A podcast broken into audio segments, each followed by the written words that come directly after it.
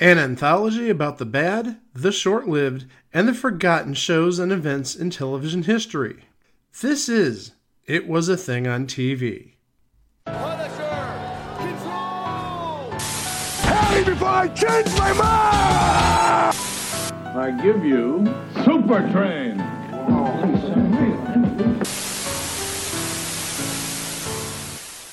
Episode 416, submission number 763, Together We Stand. Together We Stand aired on the CBS television network from September 22nd to October 29th, 1986, for six episodes. Six episodes is 10 less than Uncle Croc's Block, Hudson Brothers Razzle Dazzle Show, JJ Starbuck, Schooled, and the number of aired episodes of Salvage 1. How could this have happened? Were a family.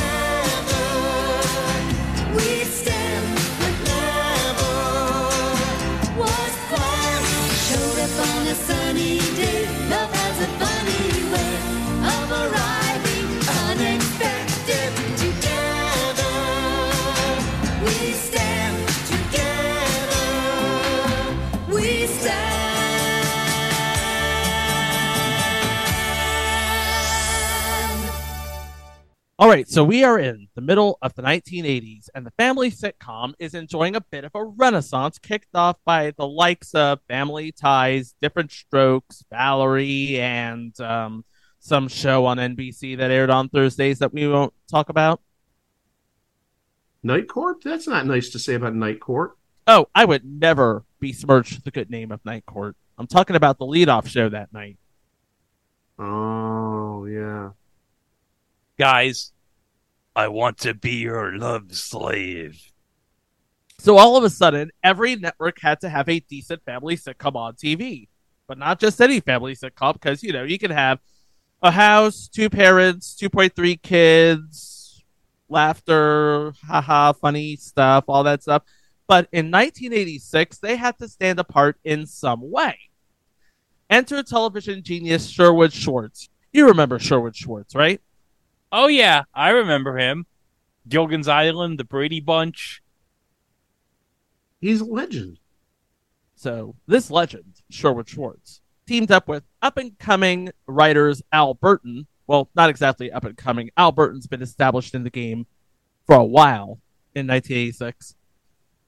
But here's an up and comer, Michael Jacobs. Michael Jacobs. He went on to create Boy Meets World And dinosaurs. and Dinosaurs. Yes. And in case you didn't know, I told Chico and Greg about this. Not that you know that part, but this part you may or may not know about. Topanga has a baseball card. She threw out the first pitch at a Phillies game, and she was put on a Topps Now card. That's right. Now I have a question. Has Topanga ever been to the great takeout business in Philadelphia? Maybe she did after the first pitch. I figure you do a good takeout business. Good takeout business. Yeah, we do a good takeout business. Takeout business. So yeah, Sherwood Schwartz, Al Burton, and Michael Jacobs are in the market for a new kind of family. But not a new kind of family. That's a show for another episode. This family has two parents, a biological kid, and three more adopted kids of various ethnic backgrounds.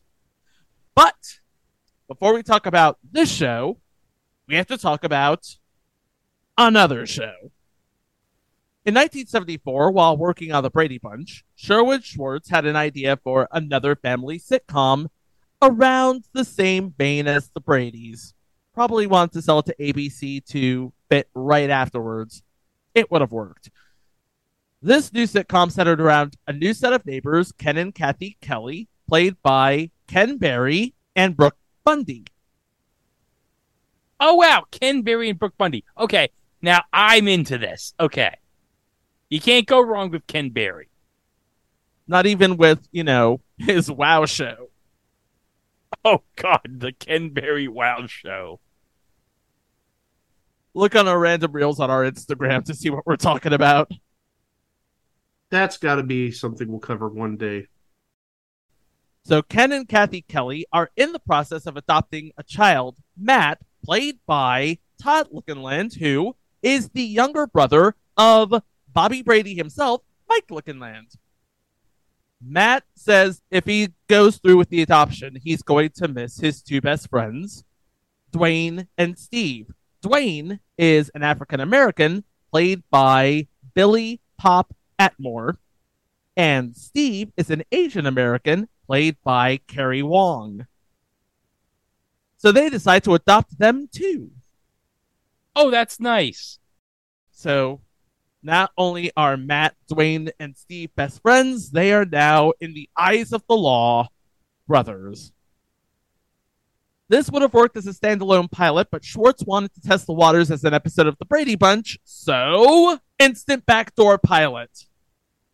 Now, there is a YouTube video about hidden pilots that focuses on Kelly's kids. That's the episode of The Brady Bunch, by the way. And I suggest you search that out because it's a really good watch. But unfortunately, both Kelly's kids and the Brady Bunch would be dead in the water by the end of that season.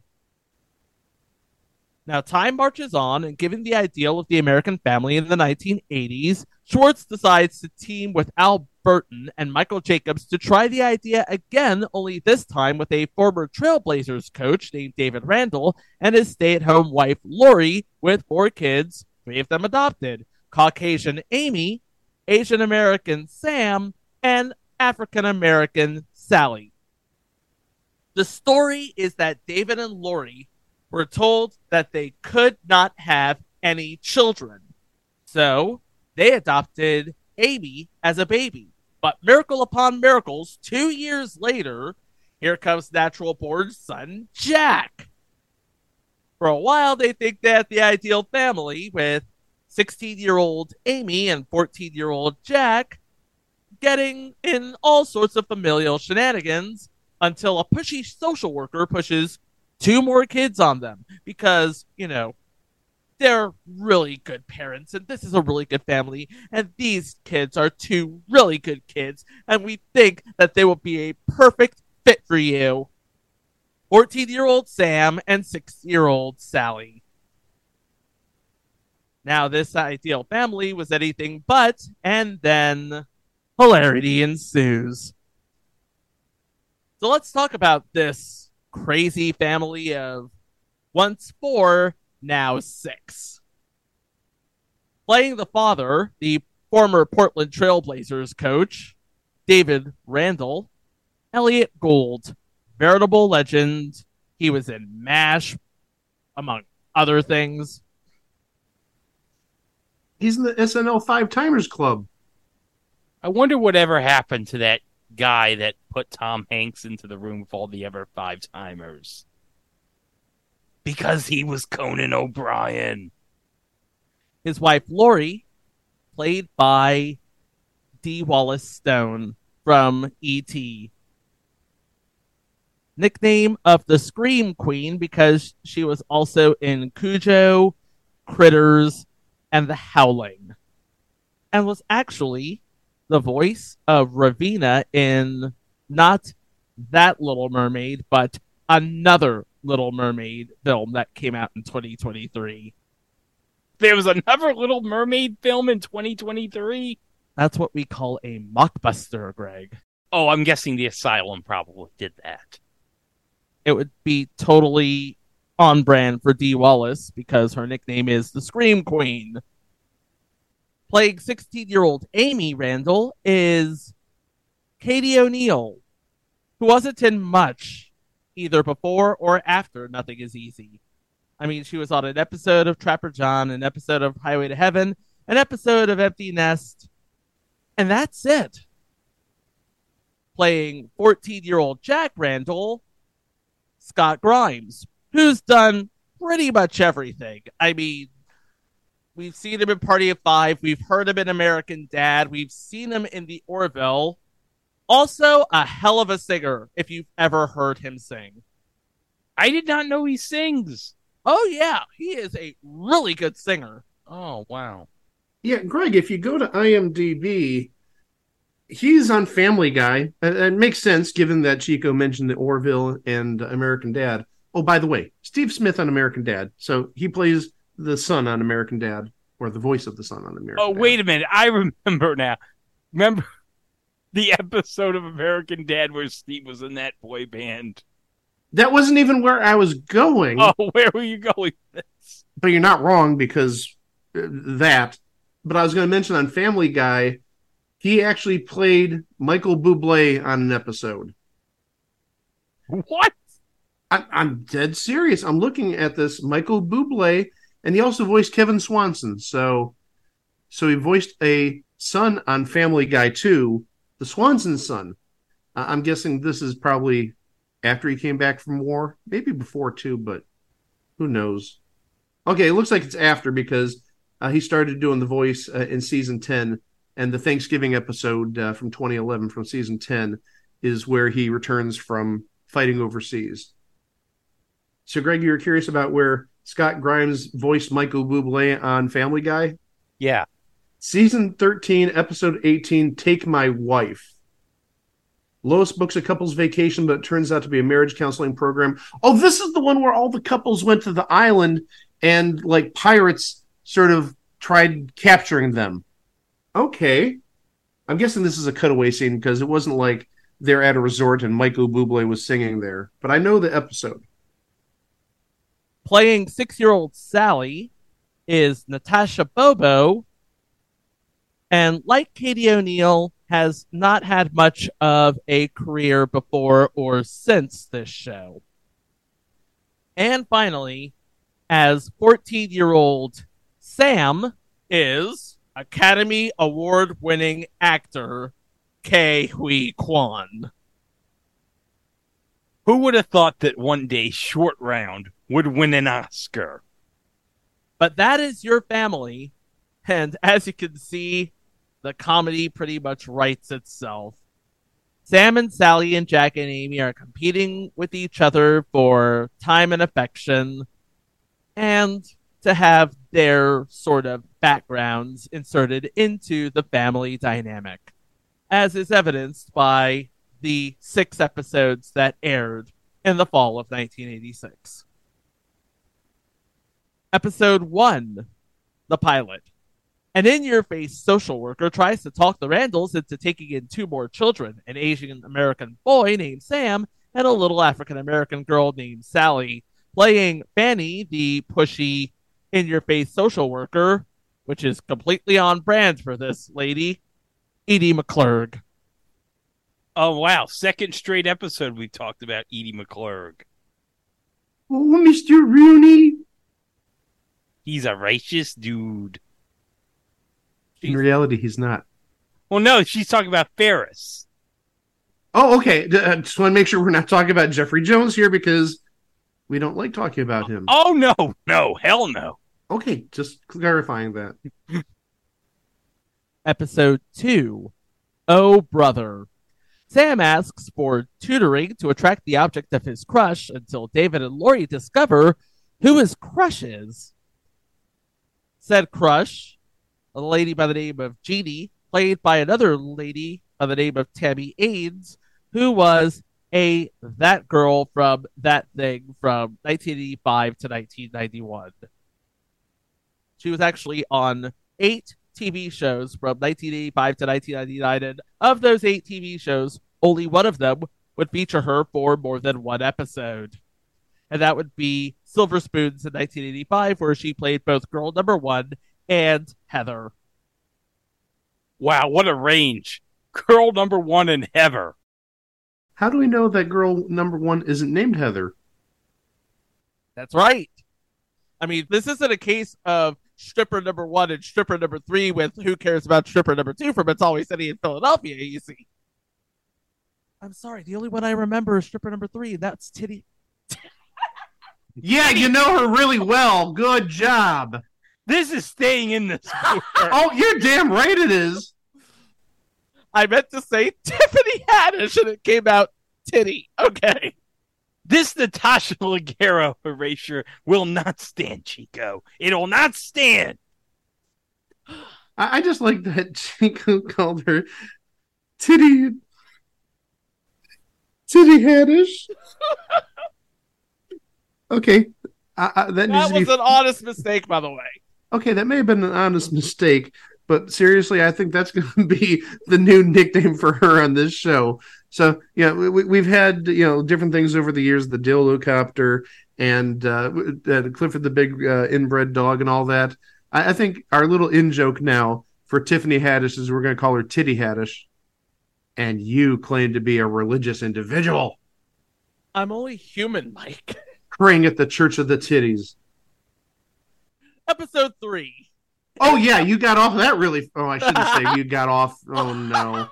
Oh god. Now who's making the mistakes? That- well, that was legit slip of tongue. Yours, I think, was was more of a commentary. Episode 3 It Happened One Night. Lori worries that she's too white bread to be a proper mother to her two newest kids. Meanwhile, Jack and Sam try to watch an R rated video cassette. But first, let me explain to you what a video cassette is.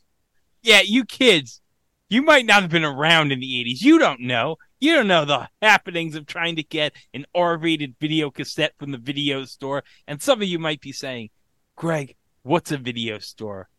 And my response is, shut the hell up. Question. Just curious. When Ke Quan watched this R-rated video cassette, did something weird happen to his little short round? Well, you know, Data had those materials, right? And remember when he in the Goonies when he came in on that zip line and he knocked freaking Mikey and Brand's mom's Michelangelo's David statue, and you know what it took off? Okay, Charlie Robinson. That's a penis. We've gotten some mileage out of that the last couple weeks. You want to talk about uh, cultural differences here? Episode 4 Betrothal. The girl that Sam was betrothed to in his home country is escorted to the United States. Uh oh. Uh oh.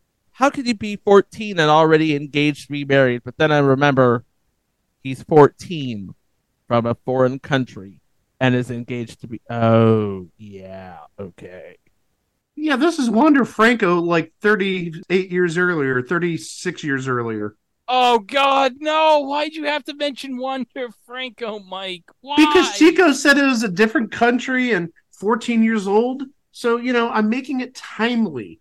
I'm not making it good, but I'm making it timely. Prove me wrong. I can't. That's why we're moving on. Okay, all right. A couple of names in this episode. Playing the object of said betrothal, Kim Minae Noji, who you would remember as Karai in 2014's Teenage Mutant Ninja Turtles, Miss Bangkok in 2005's Be Cool, and if you have the DVD like me, Rurouni Kenshin Final Chapter Part 2, The Beginning. Greg remembers her as a realtor in an episode of How I Met Your Father. Oh, that's right. She was on How I Met Your Father. And playing Kim's handler, a man by the name of Chow, known entity Clyde Kusatsu. You remember him as Principal Shimada on Family Matters, Japanese Finance Minister Omono on Designated Survivor. I know Greg remembers him as Judge Lamington on two episodes of Young Rock.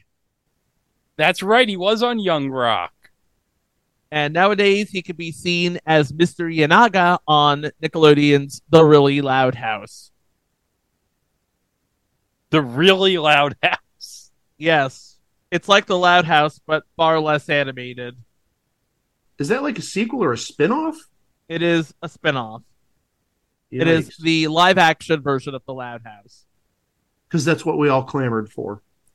Oh, and I knew the name was familiar because Clyde Kusatsu, he was on an episode of Super Train, and Hello Larry. Ooh. Making a low key Hall of Fame case. Well, do you want me to add some more to make it even a, a greater Hall of Fame case? Yeah. How about the powers of Matthew Star on one episode? He was on We Got It Made, the original 1983 series, for an episode. Three's a Crowd, he was on one episode. So that right there is, I think, five. And then this is six. So maybe something a little more than a low key Hall of Fame case, but we have definitely talked about him at length on a number of shows. Episode 5 Socks and Bonds. Jack is jealous about the newfound relationship between Sam and Lori after Lori buys Sam new clothes. You know what this reminds me of? You, Master has given Dobby a sock. Dobby is a free elf. What the hell is that? Harry Potter, Greg. Oh, that's right. Oh, R.I.P. Michael Gambon. We'll miss you, Dumbledore. I will not forget him nor the corner of the Top Gear test track that bears his name. I'm sure Jeremy Clarkson is mourning his death too. And finally, oh dear. First of all, all letters for this episode name should go to the writer Mark Miller, but it is called A Chicken in Every Walk. Oh, Not to justify it, but it was a different time. Sam runs for class president with Jack as his campaign manager, but a rift between the brothers prompts Jack to enter the race as well. this is like the episode of Family Guy where Peter ran against Lois for class president because Peter wanted Mr. Fargus back. Who do you think would win between Steve Smith and Short Round? Short round. Ah, I don't know. My money's on Steve. He's got the advantage of having his dad in the CIA. Uh, good point. All right, so that was the series. NBC, who did not pick up this show, instead it went to CBS, as we said before. Brandon Tartikoff, he said that the concept behind Together We Stand was something Sherwood Schwartz has been trying to peddle for eons. A feel good comedy that combines the Mr. Black. show with the Brady Bunch. And you would have thought it worked, right? So now the question becomes what happened? Yeah, what did happen? Well, the show originally launched on Monday nights after Kate and Allie, a known commodity that fit the schedule like a glove. Hold on. Hold on. You said Monday nights, right? Monday nights, 1986 on CBS. I know where this is going. You know where this is going? Let me guess. Monday night football. Not to start. Monday Night Football started at nine. This aired at eight thirty. So that's why I say not necessarily. What it went up against, at least for its premiere, it went up against Amazing Stories on NBC. So this would have been the second season of Amazing Stories, the the Steven Spielberg show, which was really good but didn't last long. And this is not a bad lead-in, if you will, for Monday Night Football. The second half hour of MacGyver. Oh, that does it. Yeah. You're not going to beat Richard Dean Anderson. And really, I don't think you're going to beat MacGyver, especially because it was the lead into Monday Night Football. Yeah, MacGyver by itself, you're probably not going to beat it, but you're definitely not going to beat it as the lead in to Monday Night Football, especially this premiere game. The Bears at the Packers. And let's remember, this is the year where the Bears were the reigning Super Bowl champions, 1986. when the schedule was announced, it was actually supposed to be on to lead off the night with a new show that would ultimately founder itself. We will be covering this on a future episode, Better Days with Raphael Sbarge. Oh, a But- basketball drama. Yeah. Ultimately, CBS decided to put it on after Kate and Allie, where it would have a chance to, you know, gain an audience and, you know, against MacGyver and Amazing Stories, interesting counter programming there. Well, I have numbers. You do have the numbers. I want to hear the numbers. Judge for yourself. Now, from what I can tell, this is from the second week. I'm tempted to think it's the first week, but maybe it's the second week because Together We Stand aired twice. There was a preview episode, and the preview episode out of 73 shows that week was 23rd. Not bad. Now, I don't know if that's the Monday episode or if that's another episode because the second episode I see, again, 73 shows, 68th. But also, when you take a look at the shows on Monday night it went up against, I'm going to compare the preview episode to MacGyver and Amazing Stories. So I said 23rd. Amazing Stories was 38th that week, and MacGyver was 49th. So conceivably, if this preview episode aired against those two shows, it won the time slot. But if it didn't, man, that's just ugly. And if I take a look at Kate and Allie's ratings this week, how about this for a drop off? Kate and Allie was tied for 17th that week. So look how much of its lead in it lost. It went from a 19.3 rating down to a 10. So they lost probably very close to half their audience. I've got to clarify a point there. The first episode that aired out of Kate and Allie was a 17.1, which was good for 24th. The second episode, which aired out of Kate and Allie, was an 18.1, which is good for 23rd. And then it moved to Wednesday because CBS thinks it has another hit on its hands, leading into Better Days and Magnum PI and the Equalizer. That's where the drop off happens because episode three had a 10.0. Okay, so that's the 10.0 that I found. But oddly enough, it looks like it came from week two. Just looking at the air dates, I think I see what happened. I think the second episode was that preview per se, and then Wednesday night was the proper episode, if you will. And yeah, that move didn't work out terribly well. People saw the show on Monday night, but they just didn't follow on Wednesday. Oh, and I think I know what aired on Wednesday night as counter programming. And if my guess is right, yikes.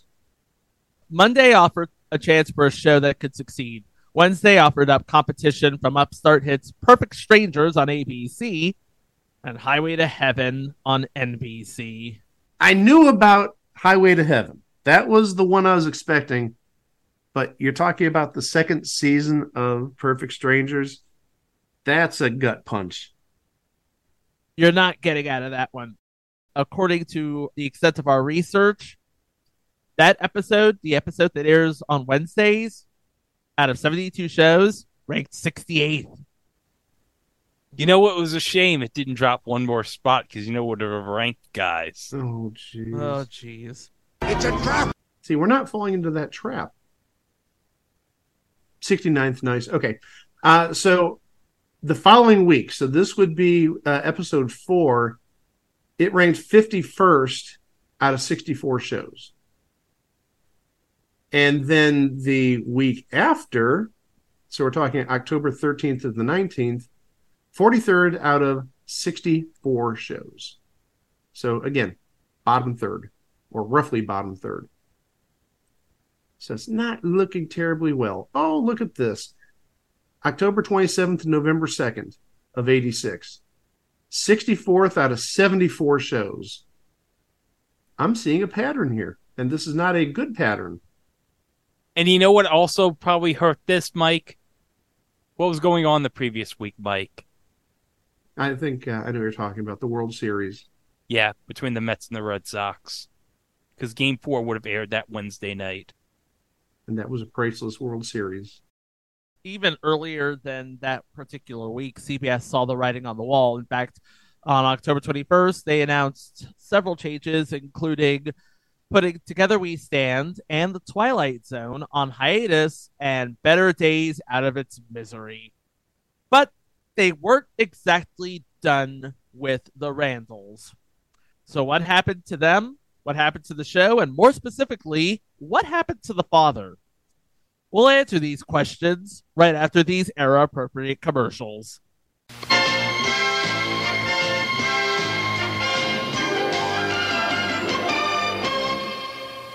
Wednesday, at a special time, a local hero comes home. When you're number one like Double D, people look at you different. That's the kind of life I want. First class all the way. and provides a rude awakening. You're the best thing that ever came out of this school. I'm not as good as you make me out to be. A special episode of Better Days, followed by Together We Stand Wednesday.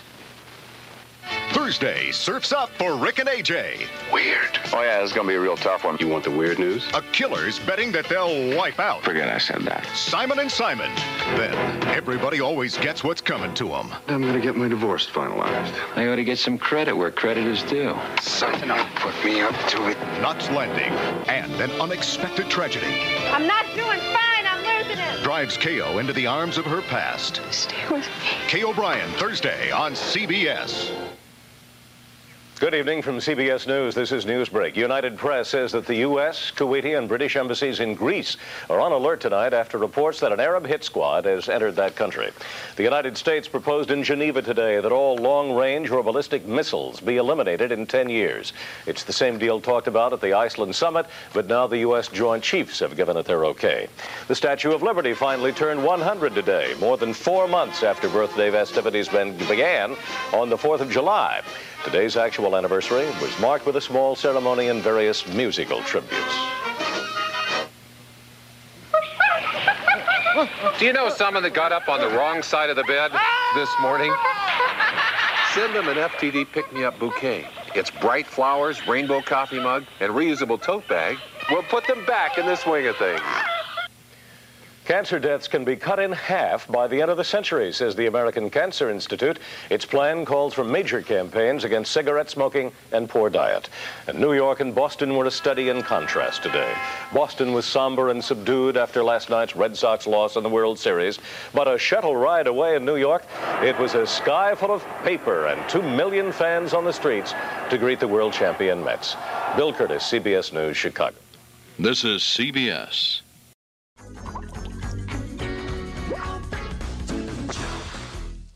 So when we last left the Randall family of Together We Stand, we had two parents, four kids, and no TV show, with the network pulling it after six episodes, six mediocre rating episodes. You would think that this would be the end of the story. For any other TV show, it would be. But surprise! Episode 416.5, submission number 763, Bravo. Nothing is easy. Nothing is Easy aired on the CBS television network from February 8th to April 24th, 1987, for 13 episodes, six of which went unaired. So wait, I'm confused.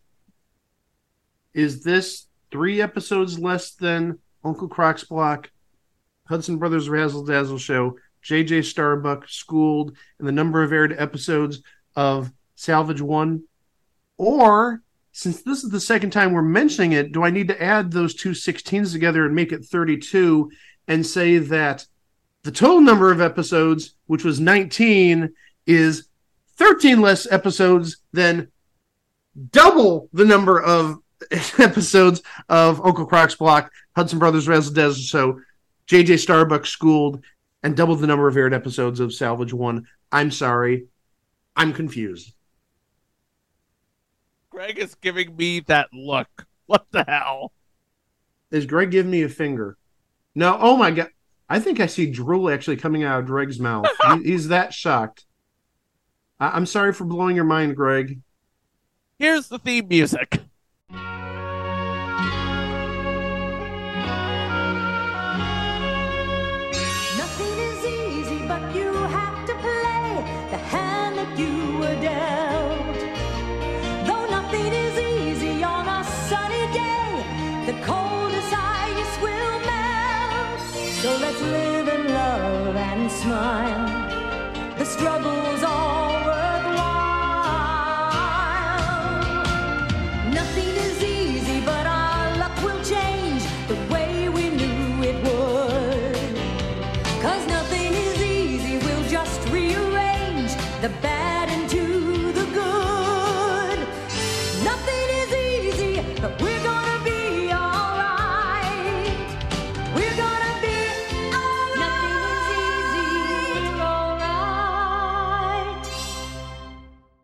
It's a retooling of the premise.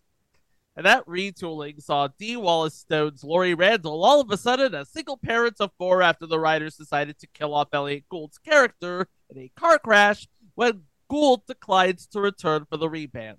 The reasoning behind the move, a mystery to this very day. And you know what? Props to CBS for basically treating this like an entirely different TV show. Hey, nobody watched the original show. Who's going to notice? But yeah, everybody except for Elliot Gould came back. So to fill in the void, we have a fussy divorced neighbor named Marion Simmons, played by Julia Migenes, a stage soprano best known for originating the role of Hodel in Fiddler on the Roof on Broadway. But now, with the sudden departure of the dad, we'd have a new batch of issues with an absentee father and a nosy neighbor, all of which is brought up in the first episode of Nothing is Easy, entitled We're a Family. An adoption agency wants Sam and Sally back. Meanwhile, Lori tries to cram for a big test. You see, now that she is by herself, she has gone back to school to become a stenographer. Playing the adoption agent, Dan Chasen, Burton Collins wasn't in much of anything for a long time, but was in a lot of TV movies. Episode 2 I Never Dance with Mother. Sam finds it difficult to talk to anyone about his new love. Episode 3 A Kiss is Just a Kiss. Jack is teased at school after he faints from kissing a girl. Woo! Oh, Steve Smith, you're doing Steve Smith stuff 18 years before American Dad is even a thing. Because seriously, I think that's a total Steve Smith thing, fainting after he gets a kiss from a girl. That does seem like a total Steve Smith thing, doesn't it? Episode 4 Double Date. Lori agrees to go out on a double date with Marion, but fears that her blind date won't be a dream come true. Sisters are doing it for themselves, except that these sisters are mothers. So mothers are doing it for themselves. Episode 5 Mother, can you spare a dime? Lori convinces the kids to have a garage sale when they all want money. What do they all want, Jimmy Walker? Money. We haven't heard that for ages. A person that doesn't have a character name in this episode uh, appears. It's a gentleman by the name of Ryan Lambert. The reason I mention him is he was on 65 episodes of Kids Incorporated. I totally remember Kids Incorporated. It was the show that gave us Martika and Fergie. Wait, Martika was on Kids Incorporated? Martika was on Kids Incorporated. Oh wow. I didn't know the girl who sang Toy Soldiers was on that show. But remember, my parents didn't buy Disney Channel. Mario Lopez was also on Kids Incorporated. Oh. I don't know if he was dancing or drumming, but he could do both. Also, I found another person that was on Kids Incorporated, and I'm surprised this person actually had a career this late. Moosie Drier, who was a kid actor on the later seasons of Rowan and Martin's Laugh-In. I thought he had no career after like 1973. He was on 90 episodes. Shows what you know, Mike. Well, he would have been 20 at the time because I think he was like eight years old uh, in that final season of Laugh-In. So it fits, sort of. You know, not the same age range as Mario Lopez, obviously, or Fergie, but works to a point, I think. And Jennifer Love Hewitt was on it too? What? I'm sorry, what? 35 episodes, 1989 to 1991, as Robin. That's what you get when you scroll down the IMDb page. Watch, I run into somebody else even more popular. Hold on. Oh, br- oh, wait, wait. Speaking of laughing, Ruth Buzzi was on two episodes. She wasn't a kid, though. But Mike, Do you know what epic movie Jennifer Love Hewitt was in in 1992? Surprise me. Munchie. Munchie. Yeah, Munchie. Does Chico not know about Munchie? If you can find the last season of Mystery Science Theater 3000 from last year, watch Munchie. That's all you need to know. And once you see it, you'll realize why did I never have this movie in my life before today? Five words. Dom DeLuise as Turd Monster. That's Back what up. Munchie basically is. Back up. Dom DeLuise as a turd monster. Just write Dom DeLuise as Munchie. Boy, his career went down the crapper, with all due respect, no pun intended, after he did uh, Candid Camera, apparently. Because remember, he hosted Candid Camera right before this, like 1991. So, not so good version of Candid Camera, Munchie, the end.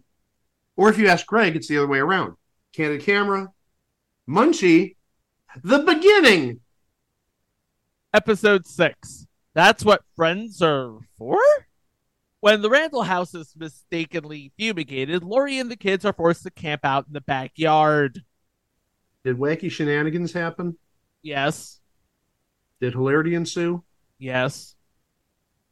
Okay, I just wanted to use both of our phrases, the pre episode 400 version and the post episode 400 version. Because a couple weeks ago we did talk about how wacky shenanigans happen is the new hilarity ensues. And the last aired episode, Sunday, Monday, and always, Jack and Sam decide to help scalp tickets to a rock concert in order to help the family's financial woes. Woes. And if this was 2023, you know they'd be scalping the shit out of those Taylor Swift tickets. Oh, but yes, we've all seen the Taylor Swift effect in action this last week. You want to know what the crazy thing is? And Greg, I'm sure you saw this on Sports Cards Nonsense. Somebody was trying to sell some Travis Kelce cards, couldn't move them. As soon as he added the words Taylor Swift, boom, sold. Swifties love themselves some Kelce, apparently. I got to be honest though, as far as like significant others with the Kelces, I got to say, Jason's wife is much better. And if you've seen Jason Kelce's wife, you would agree. But let's be real honest here, Greg. The true MVP among the Kelces is Mama Kelce. It's Mama Kelce, yes. And I'm sure her and Taylor Swift had a ball watching the Chiefs just destroy the Bears. Oh, you saw them in the skybox. You know they were having fun. There is one name in this episode not in front of the camera. The director of this episode is a very well known name in the industry, Peter Bonerz. He's directed a whole bunch of things, but also you may remember him from the Bob Newhart show. I also remember him to tie it back to what we did for the last three episodes as the first Franklin Hart on the TV version of 9 to 5. The role made famous by Dabney Coleman. See, it all ties together. So that's a show, and there were six other episodes. I have those names, but like they matter. We have Girls Night In, Little Miracle, Jack's Alter Ego, Against All Odds, Love is in the Air, and My Mentor. All six of those never aired. So what happened? The show aired on Sunday nights at 9:30 after another ratings winner, Designing Women, and up against the movie of the week on NBC and CBS. So good counter programming there. Besides that, Fox had yet to program Sunday nights at this time. That's going to become a thing somewhere down the line. It ran for exactly two weeks at that time. Uh, Mike, do you have the ratings by any chance? I've got numbers, but also I'm going to disagree with you about the counter programming and putting a show like that at 9:30 on Sundays. That's usually a dead zone. Now, I know about a year earlier, two years earlier, the Jeffersons was still at Sunday nights. I think even at the 9:30 time slot. It's a different era. I, I just don't see people watching a comedy on Sunday nights at 9:30 necessarily in 1986, 87. Plus, also just taking a look for the premiere episode, the two Mrs. Grenvilles aired on NBC, part one. I'm guessing that's a miniseries potentially, but I don't think you're going to beat what was on ABC that week. Romancing the Stone. Oh boy. So this wasn't just some sort of throwaway TV movie of the week. You're talking about a big cinematic release from two, three years earlier. So that was maybe the writing on the wall. If we take a look at the following week, so this is February 15th, we have another movie on NBC. This one is definitely not a miniseries. The Facts of Life Down Under. The Facts of Life Down Under were they that desperate for ratings in 1987? Apparently so. Wait, you said the facts of life down under, right? Yes, the the facts of life down under. What was opposite it on ABC? Well, here's the miniseries, and this would probably inflicted a lot of damage to any chance of nothing is easy getting viewers. Amerika Part One. That's America with a K. With a K, correct, yes. That was just the cinematic event of 1987 there. By cinematic, I mean televised cinematic. And by the event, you're talking about America, not the facts of life down under. I wish it was the facts of life down under. I need to see who was in this besides the usuals and what the whole plot is. Blair, Tootie, Natalie, Jo, Beverly Ann, and Andy visit the land down under. Blair and Jo are warned of a planned jewel heist. Beverly Ann visits a beau from many years ago. Natalie is stranded in the outback. and Tootie meets a Yale student who pretends to be a young Aborigine. They must have been really desperate for ratings in 1987. They should have just let the damn show die. Oh, wait, hold on. I got some names here. Mario Van Peebles was in this movie, along with the usual people you'd expect from Facts Life Cloris Leachman, Lisa Whelchel, Kim Fields, Mindy Cohn. Oh, this is after Charlotte Rae. So Charlotte Rae apparently sold the business or whatever, abandoned the girls.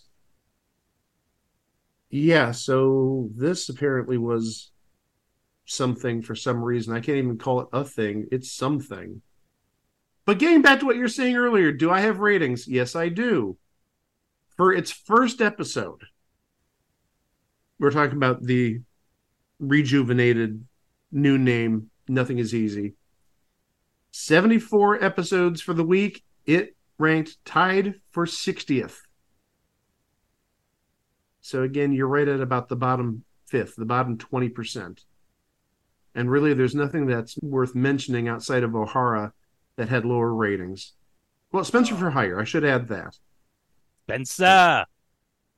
Oh, and Sledgehammer. I should add Sledgehammer. Because A will eventually cover it, but also B actually decent. So they pulled it exactly two weeks. Ratings didn't get any better, as you said, Mike. Then they moved it to Fridays at 8 against future entries The Charmings and Roomies. Starvings? No. What the hell is Roomies? I want to know this myself. Let me take a look here. Roomies was created by Sy Rosen of Sy Rosen fame. Nick Chase, a 42 year old former drill instructor, has retired from the Marines and is now taking advantage of the GI Bill to attend Saginaw University. He gets assigned to a room with Matthew Wiggins, a 14 year old boy genius who is also enrolled at Saginaw to study Marine. Oh, jeez! What kind of is this? He's a 42 year old former drill instructor. He's a 14 year old boy genius. They live together. This They don't sounds even like fight crime. They just live together. this, this sounds like the plot of I hate to bring up Family Guy again, but when they changed around Brian's script and had James Woods involved in it, class holes.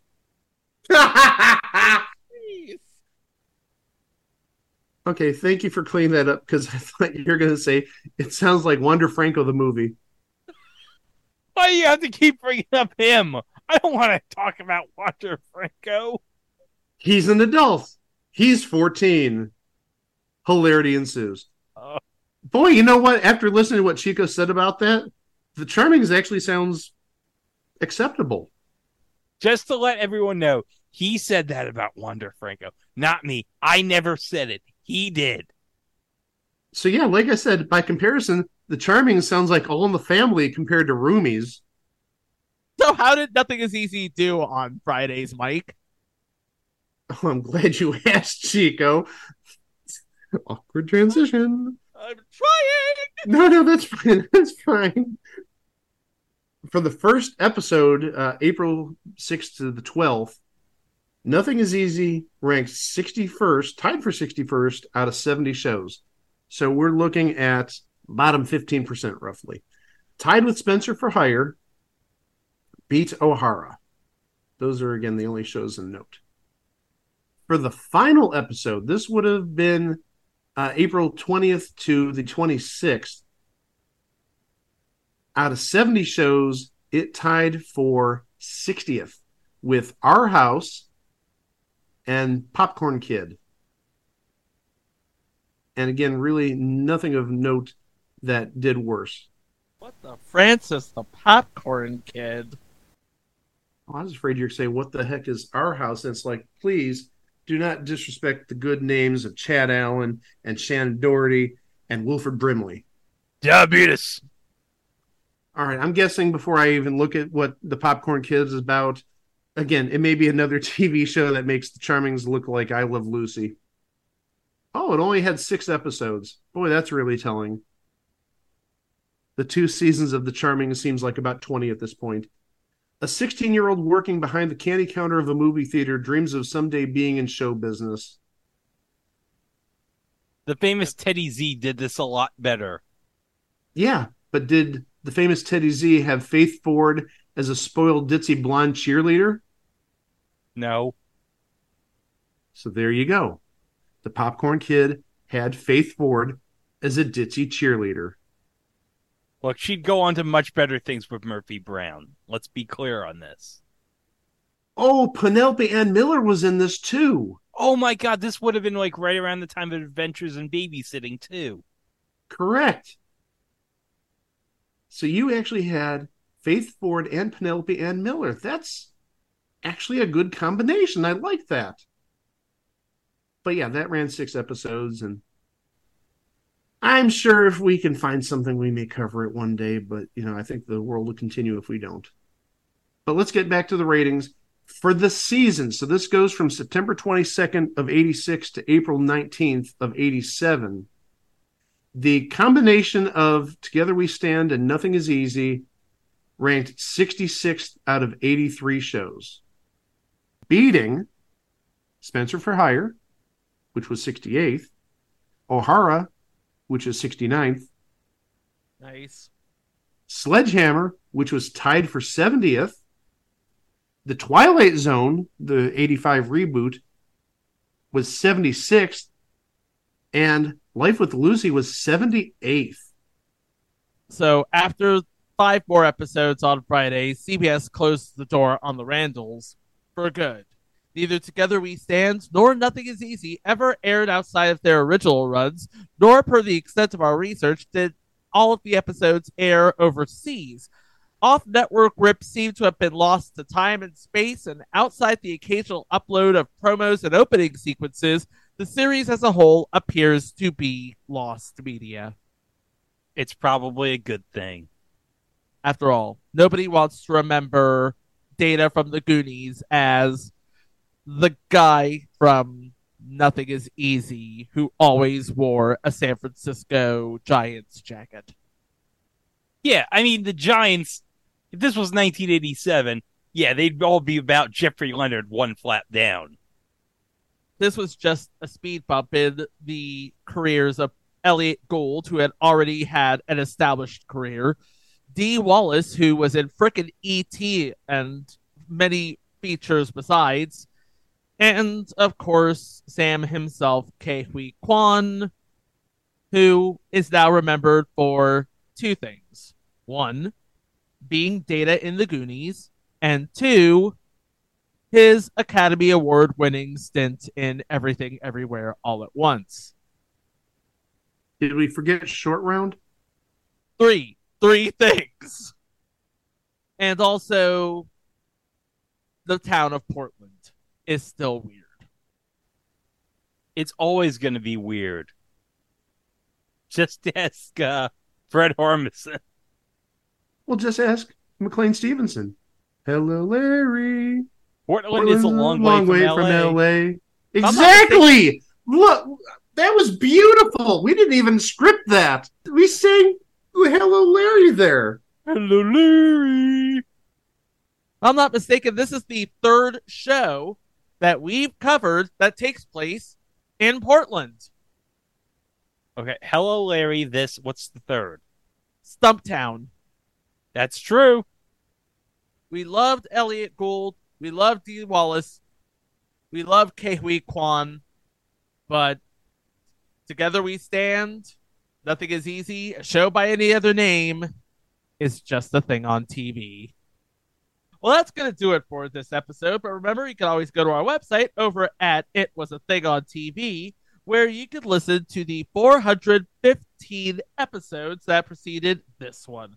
All sorts of great bonuses, including minisodes, live shows, extended versions of previous episodes, whole nine yards. And remember, we are on all social media, including Instagram, Threads, Mastodon, at It Was a Thing on TV, except for Facebook, where we are at It Was a Thing on TV podcast.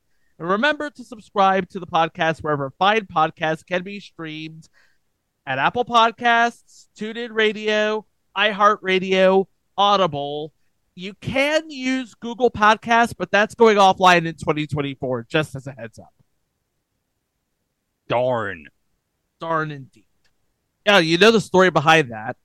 They're integrating Google Podcasts into YouTube Music. Well, that's fine with me because I already have YouTube music. So Yeah. And if you have YouTube Music, you can download the podcast. Hell, if you have YouTube, you can find us, like us, subscribe to us, and hit that notification bell so you can stay up to date on future entries like what we have in store for next week's show. Oh, next week. Well, guys, we've talked about how much we love this film franchise. What happens when this film franchise becomes a cartoon? Wacky shenanigans happen, I guess. That's- Yeah. But then what happens when someone has the strange idea, let's turn this into a live action series? Wacky er shenanigans happen. Maybe? Probably not. But you'll find out more about those wacky shenanigans happening in our next two episodes of It Was a Thing on TV. Thanks for listening, and we'll see you with some more fun stuff real soon. Row! Hey, did you see a set of keys around here? No time for love, Dr. Jones. Kids. See, you thought it was going to be Short Round who said it, but no, it was Randall from Clerks who said the line. And